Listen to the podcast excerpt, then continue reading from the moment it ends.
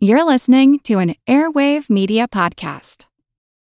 With Lucky Land slots, you can get lucky just about anywhere. Dearly beloved, we are gathered here today to. Has anyone seen the bride and groom? Sorry, sorry, we're here. We were getting lucky in the limo and we lost track of time. No, Lucky Land Casino, with cash prizes that add up quicker than a guest registry. In that case, I pronounce you lucky. Play for free at LuckyLandSlots.com. Daily bonuses are waiting. No purchase necessary. Void where prohibited by law. 18 plus. Terms and conditions apply. See website for details.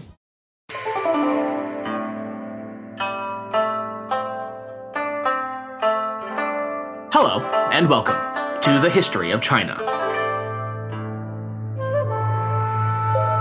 Episode 203 The White Hare's Curse. Jewel Dadu was built with many an adornment. In Kaiping, Xanadu, I spent the summers in peaceful relaxation. By a hapless error, they have been lost to China. A circling bad name has come upon the sage Khan, the awe inspiring reputation carried by the Lord Khan, the dear Dadu built by the extraordinary wise Khan Kublai, the bejeweled hearth city, the revered sanctuary of the entire nation, dear Dadu. I have lost it all to China.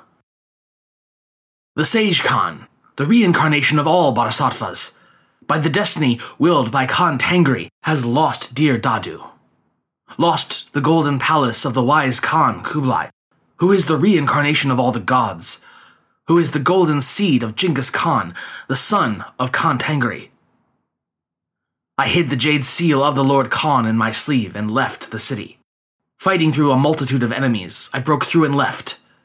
From the fighters, may Bukatemar Chinsan, for 10,000 generations, become a Khan in the golden line of the Lord Khan. Caught unaware, I have lost dear Dadu. When I left home, it was then that the jewel of religion and doctrine was left behind.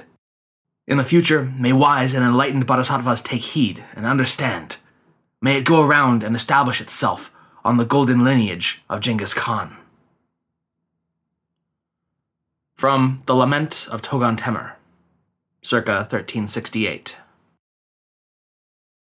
The South was lost.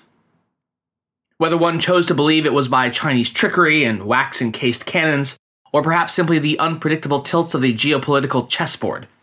After some 96 years, the empire forged by Kublai Khan had been dug out, root and stem, from the Middle Kingdom, and then forced with spear and arrow poking at its heels, to flee back to the safety and the dangers of the northern wilds of the steppes. Today, we're going to take a somewhat bifocal view of this tumultuous, and we can even assert world changing, shift in the power structure of Central and Eastern Asia.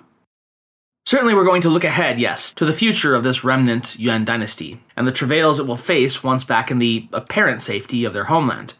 But we'll also be looking back and trying to assess the totality of the Yuan Empire and how it had come to find itself at such an impasse.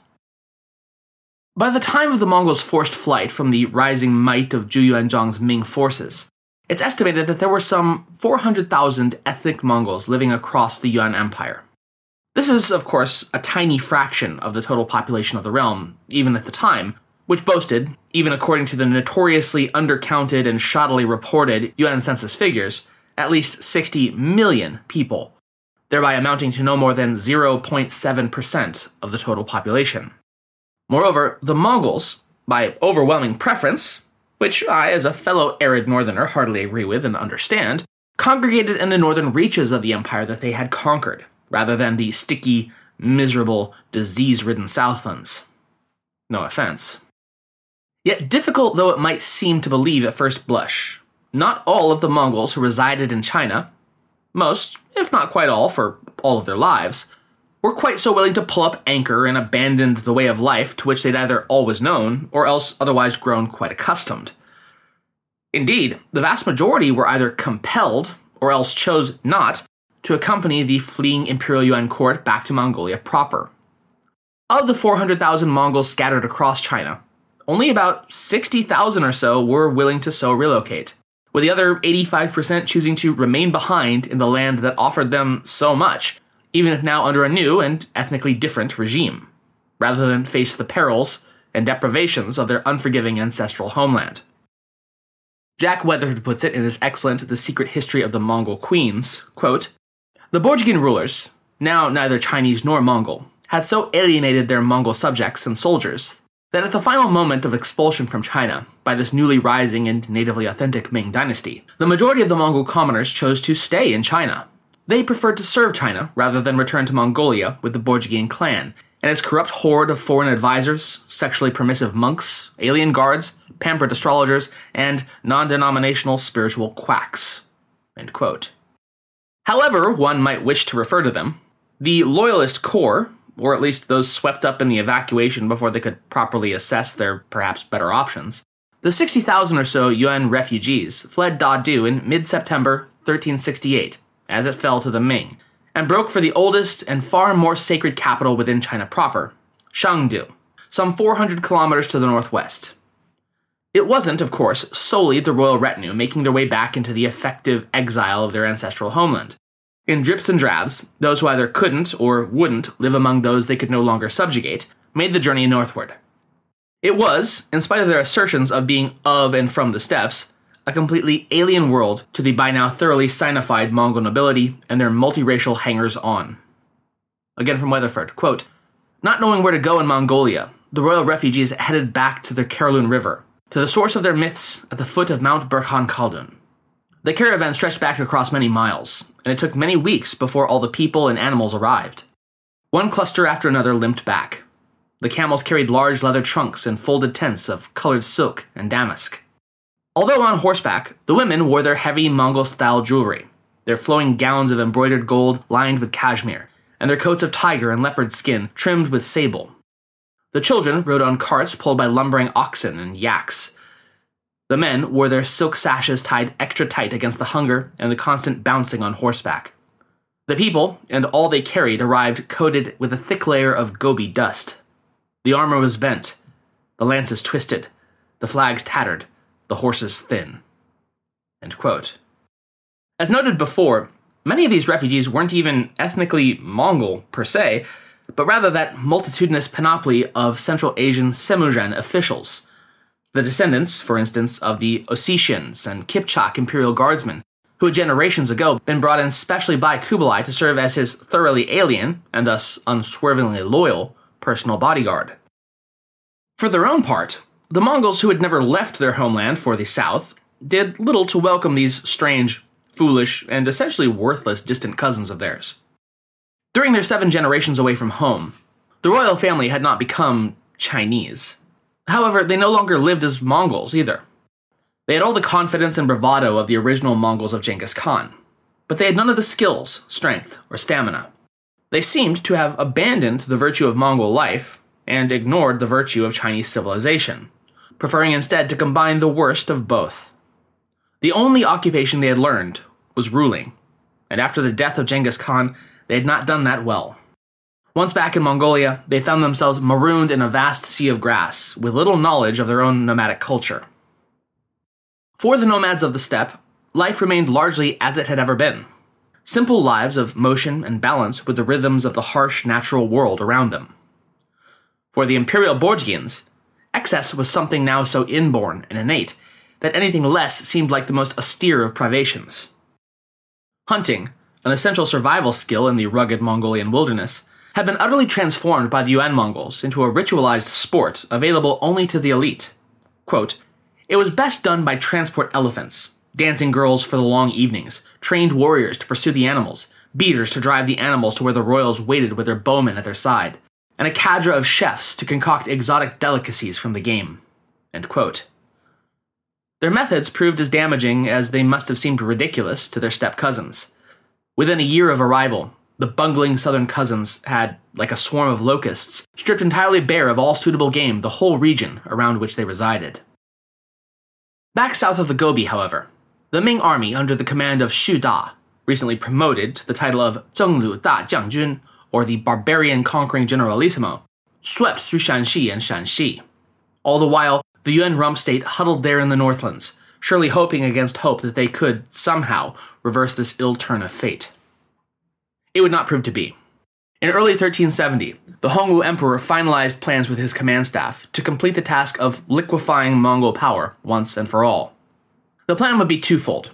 General Xu Da would lead one force from Shanxi and press westward toward the Gansu corridor in order to engage and tie up, and of course hopefully destroy, the still active and very dangerous Mongol general, Köke Temür. At the same time, another army, led by General Li Wenzhong, would proceed due north, passing through the newly constructed cloud platform gate of the Juyong Pass section of the Great Wall, adjacent, as it were, to the most popular and crowded section of the wall today, Badaling. From there, they would pursue the Yuan Emperor across the expanse of the Gobi. This dual strike would ensure that neither of the enemy forces could hope to turn or assist the other. Xu Da and his lieutenant Deng Yu struck fast and hard at Köke Temür's encampment near Gongchang in southeastern Gansu. The result was a total rout of the surprised Mongol forces. In the course of the panicked retreat, some 84,000 soldiers were taken captive, though Köke himself managed to make good his own escape. Even so, his power across the region was effectively broken, and he knew it. Instead of trying to piece together a new force to fight back, Köke Temür now took what was left of his army and fled across the desert. Instead of following, Xu Da and Deng Yu decided to press further westward in order to effectively display Ming power all along the upper reaches of the Yellow River for all to see. In the meantime, Li Wenzhong proceeded north to Mongolia, first to Xinghe, and then proceeding to Shangdu in an effort to entrap and capture its emperor Toghon Temür. The fleeing Yuan emperor managed to slip this net, however, having quit the former capital before the Ming general's arrival and fleeing even further north to Yingchang on the shores of Dalinur Lake in modern Hexigten Banner, Inner Mongolia.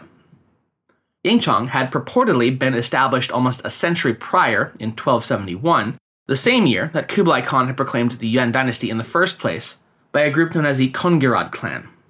It had, like Shangdu and Dadu beside, been constructed in a conspicuously Chinese style, which is to say, as a walled square with wide axial streets crisscrossing it. It would be here that Toghon Temür would decide that he'd given himself just enough breathing space to stop, assess, and then decide. He would reproclaim his Yuan dynasty from Yingchang, while acknowledging the um, difficult circumstance in which it currently found itself at the moment. It would surely be the Great Yuan again, and soon, of course. But purely for the moment, it would be called the Northern Yuan regime. For the next year and change, Toghon Temür, no longer emperor in anything but really pretense, instead now the founding Khan of Northern Yuan, would reign over his rump state from Yingchang before dying on May 23, 1370, at the age of 49. He was immediately succeeded by his son and heir by Empress Gi, Prince Ayurshiridara, then 32, who was enthroned as Biligtü Khan, the Wise Khan. Yet almost no sooner was his enthronement complete than Ayurshiridara was forced to flee Yingchang forever, when the Ming army, under Li Wenzhong, arrived on June 10th.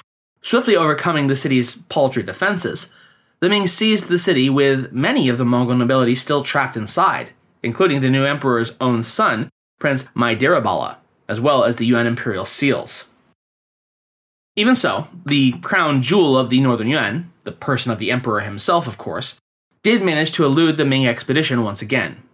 Ayurshiridara slipped away and made for Karakorum, where he would eventually be joined by the remnants of Köke Temür's likewise bloodied and battered forces. That July, the captive Mongol prince, Maidiribala, was delivered into the presence of the Hongwu emperor himself at his palace in Nanjing. There, with full ceremonial pomp and honors, the prisoner prince was informed that the emperor had, after due consideration and respect for proper tradition and protocols, decided not to follow the urgings of his own advisers, who had been vehemently calling for the prince being burned alive in his own ancestral hall. Instead, he informed the youth that he needed to remove his Mongol style clothing and to don appropriately Chinese garb. When that was done, Hongwu formally bestowed a posthumous title upon Maidiribala's recently deceased imperial grandfather. Toghon Temür, the last emperor of Great Yuan, would, in the Ming records, be known ever after as Shundi, the obedient emperor, a name chosen with due care and with all appropriateness since, as it was explained to the imprisoned prince, he had indeed been obedient to the will of heaven by choosing to leave China. Maidiribala himself would live out the next five years as a pampered prisoner of the Ming imperial palace, himself bestowed with the title of the Marquis of Zunli, or respectful politeness. And with that, it was time for an imperial victory lap. On July 12th, Hongwu ascended the capital's southeastern altar to heaven and officially reported that he had achieved total victory over the Yuan, proclaiming the very same the following day to his own family's ancestral shrine. Mission accomplished. Roll credits. Um, well, not quite. Back north of the Gobi, the Northern Yuan had admitted no such defeat and rebuffed each and every one of the Ming Emperor's commands to surrender and submit as such. From the Mongol perspective, at least, they had lost some territory. I mean, okay, let's be real, a lot of territory, into a powerful rebel element. But they were by no means, like, done for. Not at all. I mean, apart from China, they still had territory in the Altai Mountains all the way to the coasts of Korea. Moreover, they still had strong loyalist pockets that did and would continue to exist in the more remote regions of Yunnan and Guizhou for more than a decade to come. Even so, things were going, no real surprise here, not so terribly well up there in the cold, harsh northern extremes. For one, as of 1371, the vast northeastern province of Liaodong had finally surrendered itself to the Ming, and in spite of several holdout Yuan loyalist generals holding themselves up within near impenetrable mountain fortresses and continuing to cause trouble, the territory would remain ever after outside of Mongol power. But military and territorial losses were just the tip of the iceberg for Mongolian problems. Within the first few years of their return to the steppes, as mentioned before, the imperial Borjigins and their followers had essentially stripped their ancestral homeland clean to the bone. They maintained, as best they could, their vast herds of horses, even as they were warned that goats, yaks, and camels were far more resource efficient in turning grass into milk and meat than the rather energy intensive equines. The pasture lands, therefore, were quickly exhausted, with little heed for how the herds might survive the coming winter or the years to follow, much less, you know, anyone else. Likewise, the relatively sparse woods were rapidly cut down and burned as fuel for the Borjigins' fires in place of the traditional Mongol dung fires. In short order, not only the imperial interlopers, but even the steppe nomads who had been warning them that this was a terrible idea and would totally get worse if they kept being so stupid, had no choice but to pull up stakes and make for even further north, towards the Siberian forests and mountains, which had not yet been utterly exhausted by the Borjigins' wastefulness.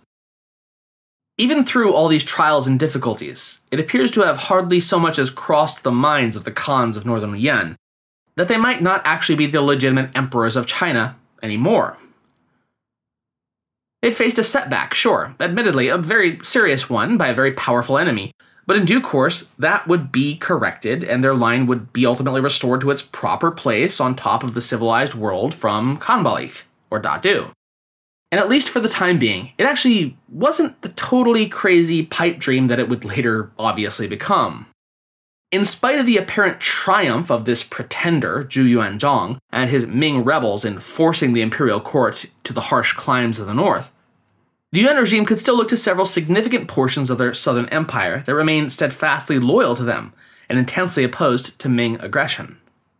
The greatest of these southern bastions was the Mongol loyalist reaches of Yunnan, where its governor, the Prince of Liang, Basalawarmi, remained faithful to the return of his imperial brethren from the surely temporary exile.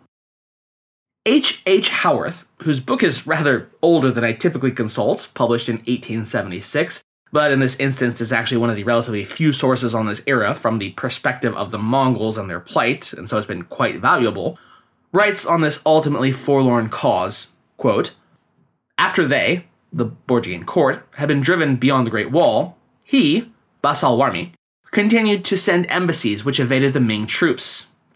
But after the submission of Sichuan, and after the capture of Su Wai, one of his envoys, the Ming emperor thought it would be a good opportunity to send an embassy to him. He accordingly sent Wang Yi, who was well received by the Prince of Liang. At this time, there happened to be a messenger of the ex emperors in Yunnan, who'd gone there to raise a contribution. His name was Toto. He was enraged at the reception Wang Yi received, and was very insolent to him, wishing him to prostrate himself. The Ming envoy replied with the same spirit. Now quoting Wang Yi Heaven has put an end to the Yuan dynasty, and it is seemly that the expiring sparks of a torch should dispute the brightness of the sun and moon. It is you who ought thus salute to me. End quote. Continuing Howorth's quote. It would seem that the Prince of Liang was intimidated by Toto, for we are told that Wang Yi committed the happy dispatch. De Mailla says that he was put to death with his suite. Faced with such infuriating intransigence, Hongwu once again charged his great commander, Xu Da, with leading a renewed expedition against the obstinate Mongol rebels in Karakorum in mid 1372, sending him at the head of 150,000 soldiers to bring the renegade Khan to justice at long last. Upon learning of the renewed Ming offensive, Ayurshiridara dispatched his own champion, Köke Temür, to intercept and turn back Xu Da's army. The two forces would meet on the banks of the Tuol River, where Köke's forces plunged headlong against the central column of the Ming invaders, commanded by Xu Da himself, no doubt hoping to slay the enemy commander on the field then and there. This wouldn't come to pass, but Köke's strike did manage to break Xu's line and force the Ming soldiers to a bloody and ignominious rout. The easternmost division of the Ming army, meanwhile, made its way to the banks of the Kherloon River, the very birthplace of Genghis Khan two centuries prior. They raided and rampaged up and down the shores of the body, putting to sword and torch everyone and everything they found. Until, that is, once again they were confronted by an organized Mongol resistance, putting the Ming raiders to flight all the way back to the Orkhon River, which would become the site of yet another bloody defeat for the Chinese. The official Chinese histories try to salvage some sense of national honor by chalking up a minor point of victory here and there, such as capturing some cattle, but it remains more than clear that the Northern Expedition of 1372 was turning out to be an unmitigated fiasco for the Ming. Quote, we are told that in their retreat they found the roads across the desert obliterated by the rolling sand, and that many men and horses died from thirst. At San Korma, the horses trampled in the sand and discovered a spring, which saved the army. After this fortuitous event, the Ming forces apparently encountered another Mongol army, apparently by chance, and this time were, in spite of their own sorry state, able to turn the tide of battle in their favor and critically seize the enemy's herd of cattle, which again proved a life saving boon. With their enemy now undeniably knocked back on their heels, the Mongol Khan wrote now to the King of Korea, long a stalwart Mongol vassal, called Gongmin. The letter entreated the King of Goryeo to aid his Mongol brethren, stating, quote, O king, you are a descendant of Genghis Khan, same as I. Therefore, we wish you to work with us to establish justice and truth under heaven. Indeed, Gongmin was at least Mongol enough to have been granted a Mongolian name all his own. And yes, that's right, it's exactly what you think it's going to be. Say it all together now Bayan Temür. Because you just never can have too many Temürs, after all. Gongmin was, however, rather less than moved by the Khan's exhortations for aid. Instead, the Korean king not only flatly rejected the request, but started his own opposition movement against the Peninsular Kingdom's long standing Mongolian subjugation, thereby touching off a civil war all his own. And one Gongmin himself would not live to see the end of. Less than two years later, in 1374, King Gongmin would find himself on the business end of an assassination plot that may or may not have been tied to the widespread opposition within the royal court about his position of betraying the Yuan and establishing formal ties with the Ming. It was ostensibly a plot born out of the king finding out that one of his concubines was having an affair with another man, leading him to become overcome with a royal wrath. Fearing, rightly for his life, the young gentleman paramour, a guy named Hong Ryun, acted first, and with an accomplice killed Gongmin as he slept. Was that all there was to it? Just a love triangle turned deadly?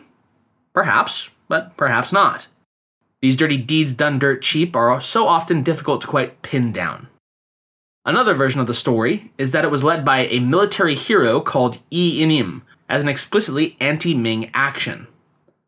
In any event, with his passing, the royal court quickly rallied in support of the accession of a new puppet, I mean sovereign, the 11 year old King Wu, who could be relied upon to be more staunchly anti Ming. Wu would at least nominally reign for about 14 years until 1388, when his officials overthrew him and installed his own son, the seven year old Prince Chang, as the new king, before shortly disposing of them both with poison the following year, heralding the last king of Goryeo, Gongyang, before he was overthrown and succeeded by the founder of Joseon, Yi Seong-gye, aka Taizhou of Joseon. Long story short, with no aid forthcoming from the Korean king, the Yuan court found itself, in spite of its recent successful rebuffing of Ming invasion, essentially running out of military and even political fuel. In the following year, a small force of Yuan troops would make a foray south into Chinese territory, as far as Liangzhou, Gansu. Yet there they were defeated and pushed back again to Yechinai, where the force commander, along with the majority of his soldiers, were at last caught and killed. The war continued on inconclusively. In 1374, the Hongwu emperor decided that the time had come, seemingly as a kind of gesture of good faith, to release his longtime hostage, Prince Maidiribala, back to his own people. He explained his rationale thus quote, Plants and trees grow in spring and die in autumn. Other things are subject to the same vicissitudes, and man himself is not exempt from them. Maidiribala, grandson of the last emperor of Yuan, has now been here five years. He is no longer a child. His father and mother seem to have abandoned him.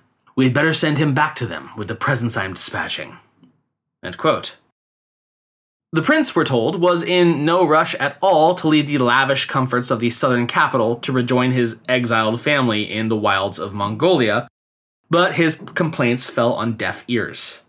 Instead, he was packed off in the charge of two specially selected eunuchs who had been personally instructed by the emperor to let no harm or otherwise ill chance befall the Mongol prince, including him slipping away back to the capital on his way to rejoin his family.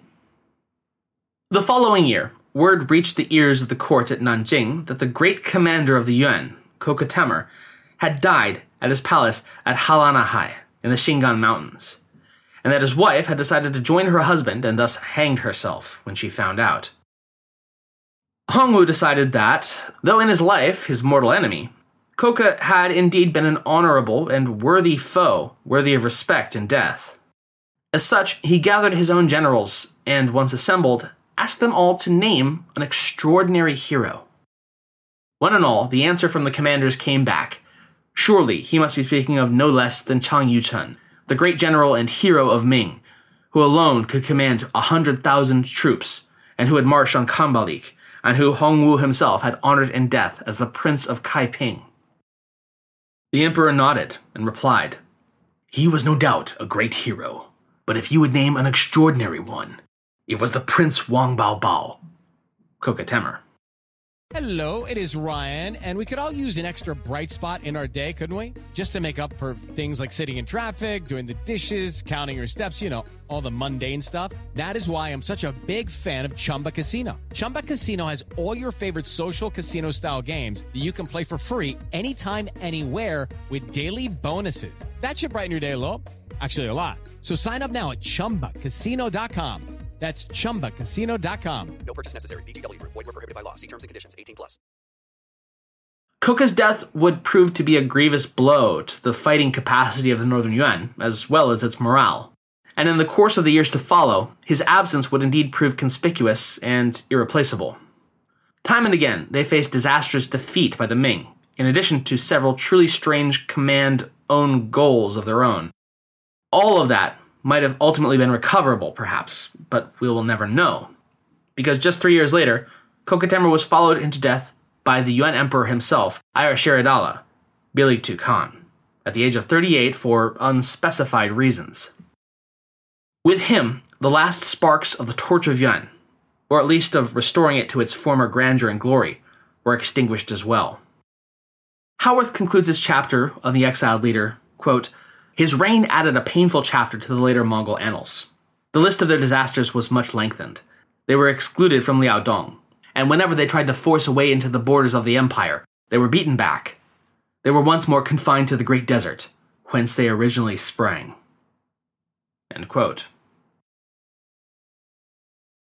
This is quite the poetic point. Going back to start, the circle being complete. The Mongols started from the edge of nowhere in the Khenti range of Mongolia on the edge of Siberia, and they come right back there again. As such, this is as good a place as any to draw down this show's extended love affair with the Mongols as central players and actors. This is, after all, not the history of Mongolia, but the history of China, And I know that there are other podcasts that go into much further depth on the subsequent adventures of the Mongols and their myriad descendants. Now, don't get me wrong here. I'm still not done with the bonus episode series that will eventually connect up to the beginning of this Yuan series. Not by a long shot, in fact.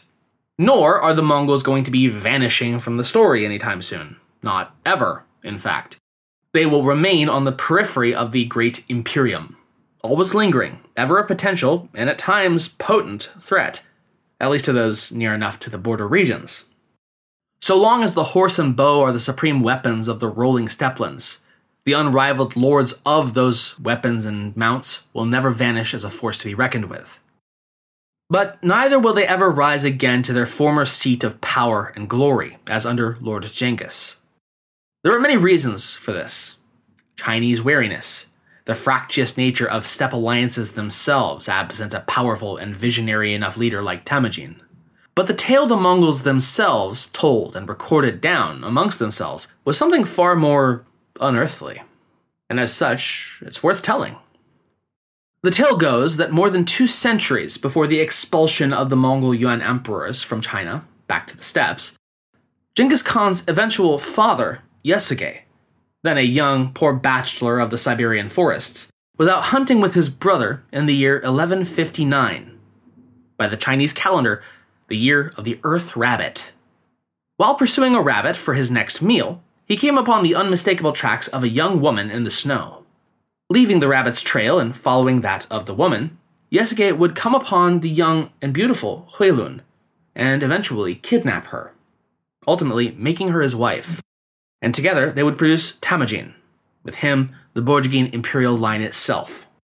From Weatherford, quote, Normally, the rabbit stood as a symbol of cowardice within the animal kingdom, since it is so easily frightened. But having had its life spared, the rabbit became a secret guardian of the family. Temujin would become Genghis Khan in 1206, the story notes, the year of the fire rabbit. And every 12 years or so, with the turning of the Chinese zodiac, the Borjigin's spiritual rabbit protector would return, bearing each time a special encounter with the family members. And so on it went. Quote, Somewhere along the way, though, the Borjigin clan forgot about its relationship with the rabbit and the debt owed to the animal as the source of the family's power.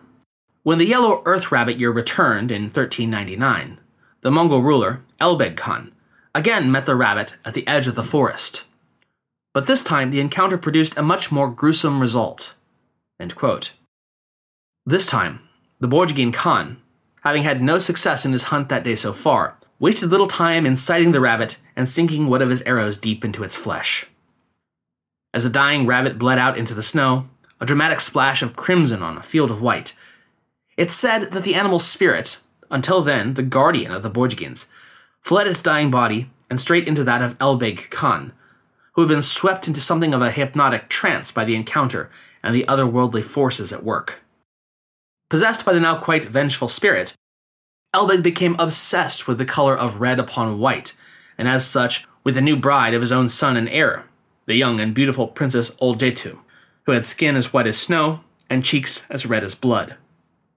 In spite of the taboo nature of any such contact between father and daughter in law, Elbeg demanded to meet with Oljeitu. The princess, however, rejected the request sent her by the Khan, replying to his messenger, quote, are heaven and earth no longer separate, that it is acceptable for a great Khan to look upon his daughter in law? Or have you come to tell me of the death of my husband? Or has my lord father lost all goodness in his heart and turned into a black dog?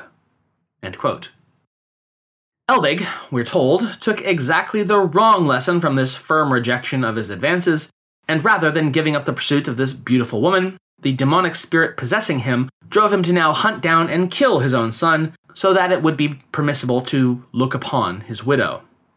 Weatherford continues, quote, Elbeg Khan rode back to the camp to rape his dead son's widow.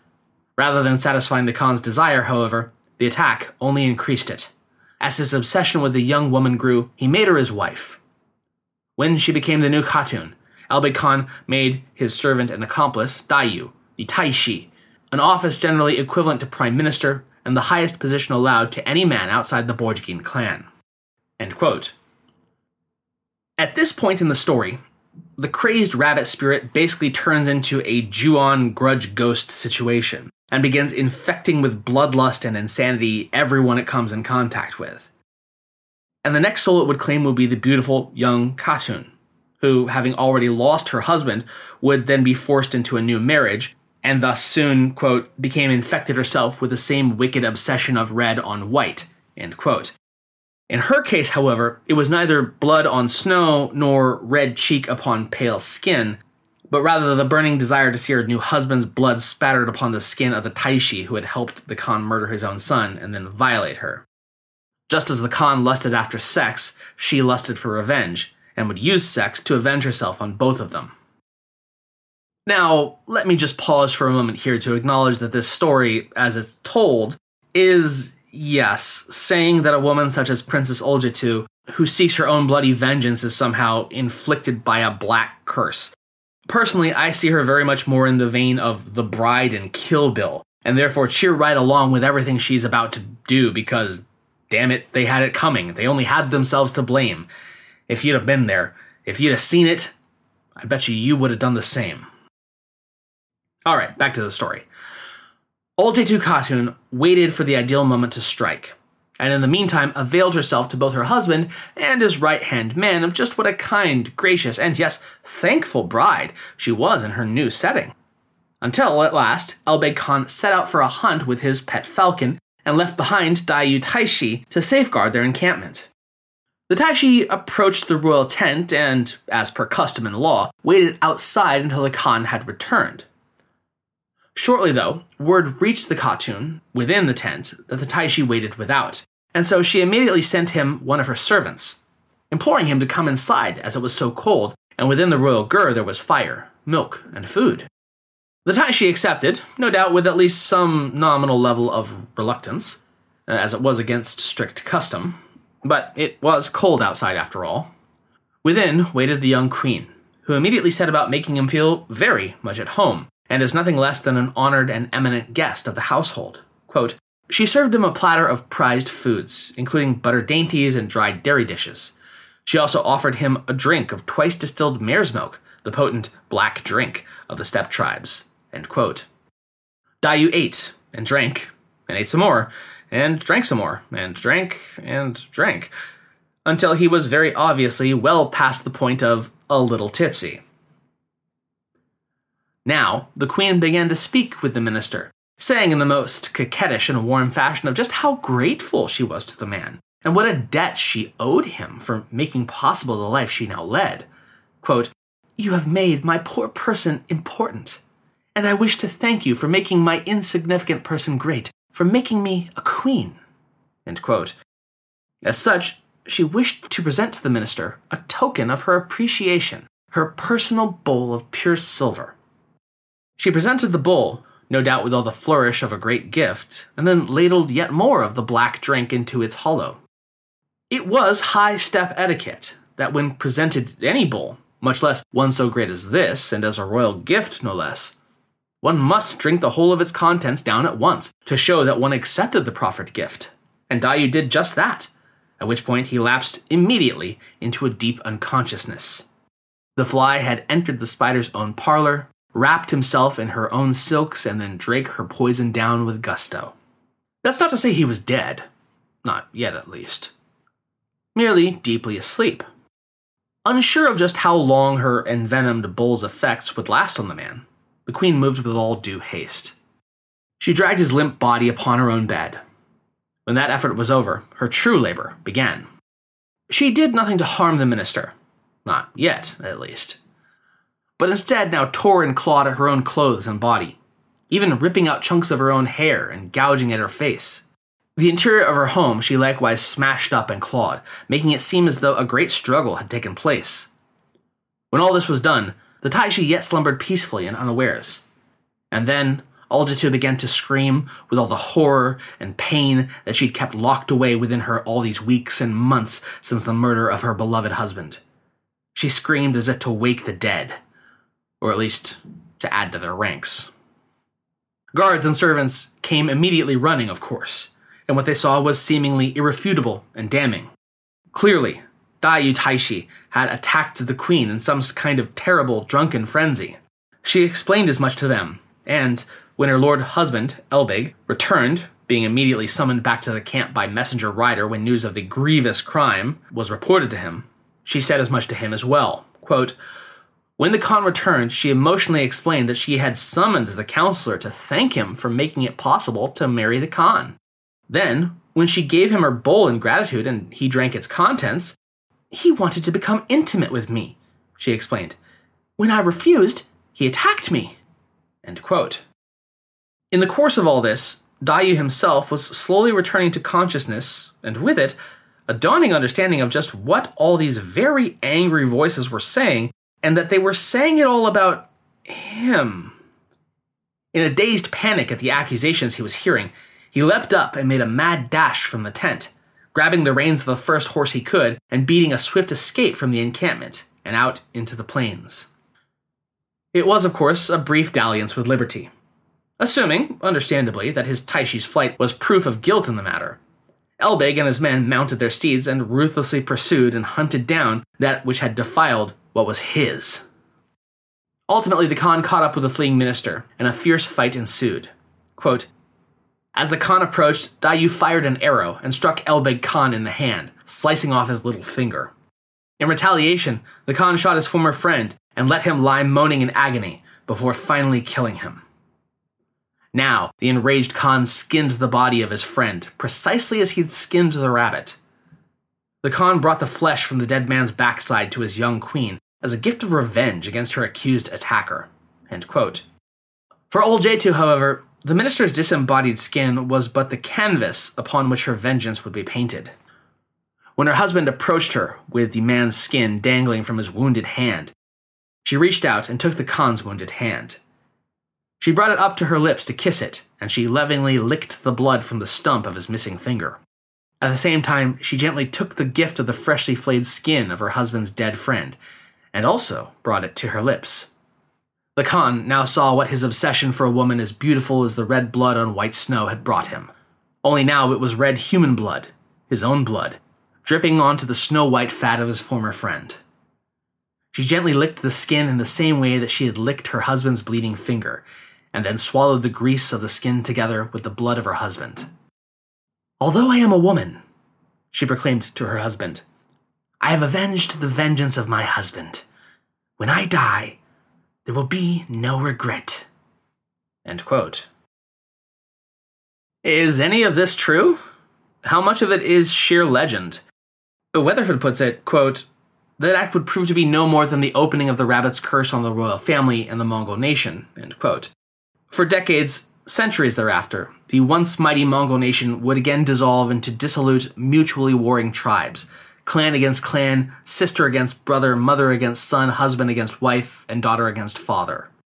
Regardless of how much faith one might choose to place in the specific tale of the rabbit's vengeful spirit and its curse, it does at least serve as an effective allegory for the path the Mongol homeland now faced.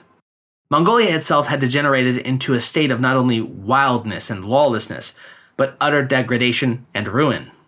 Quote, on the fertile steppe where millions of animals once roamed, now hunger stalked the few surviving animals and threatened the nomads who depended on them.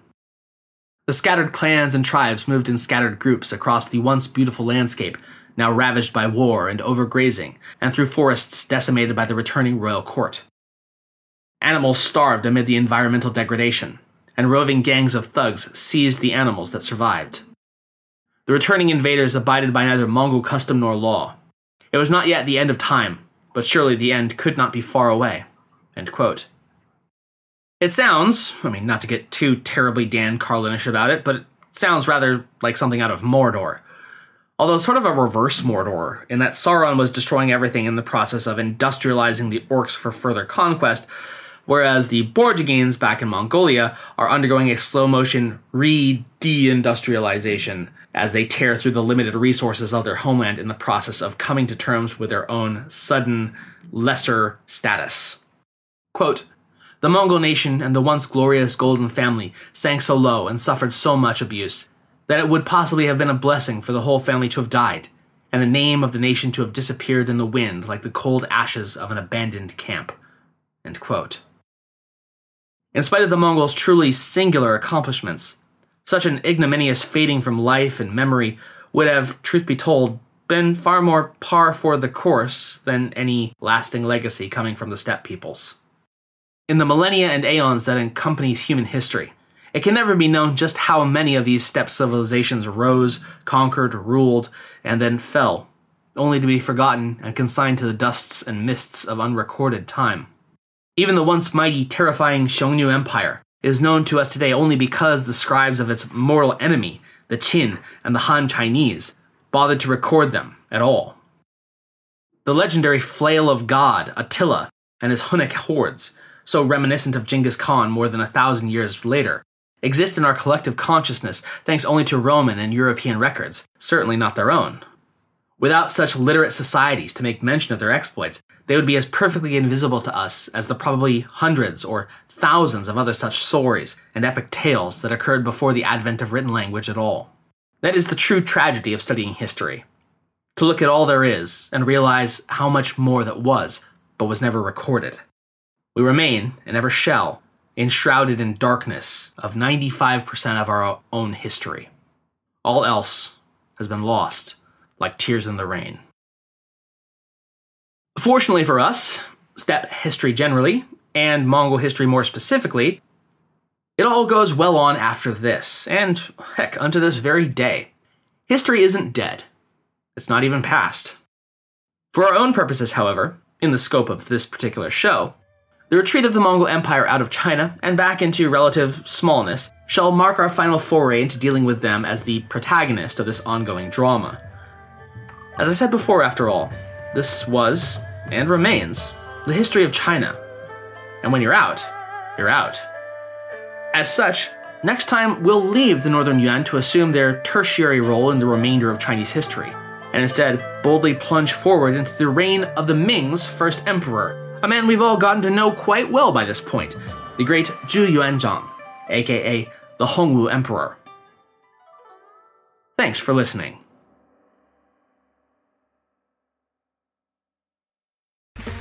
Okay, round two. Name something that's not boring. A laundry? Ooh, a book club. Computer solitaire, huh? Ah, oh, sorry, we were looking for Chumba Casino. That's right. ChumbaCasino.com has over 100 casino style games. Join today and play for free for your chance to redeem some serious prizes. ChumbaCasino.com. No purchase necessary. Full prohibited by law. 18 plus terms and conditions apply. See website for details.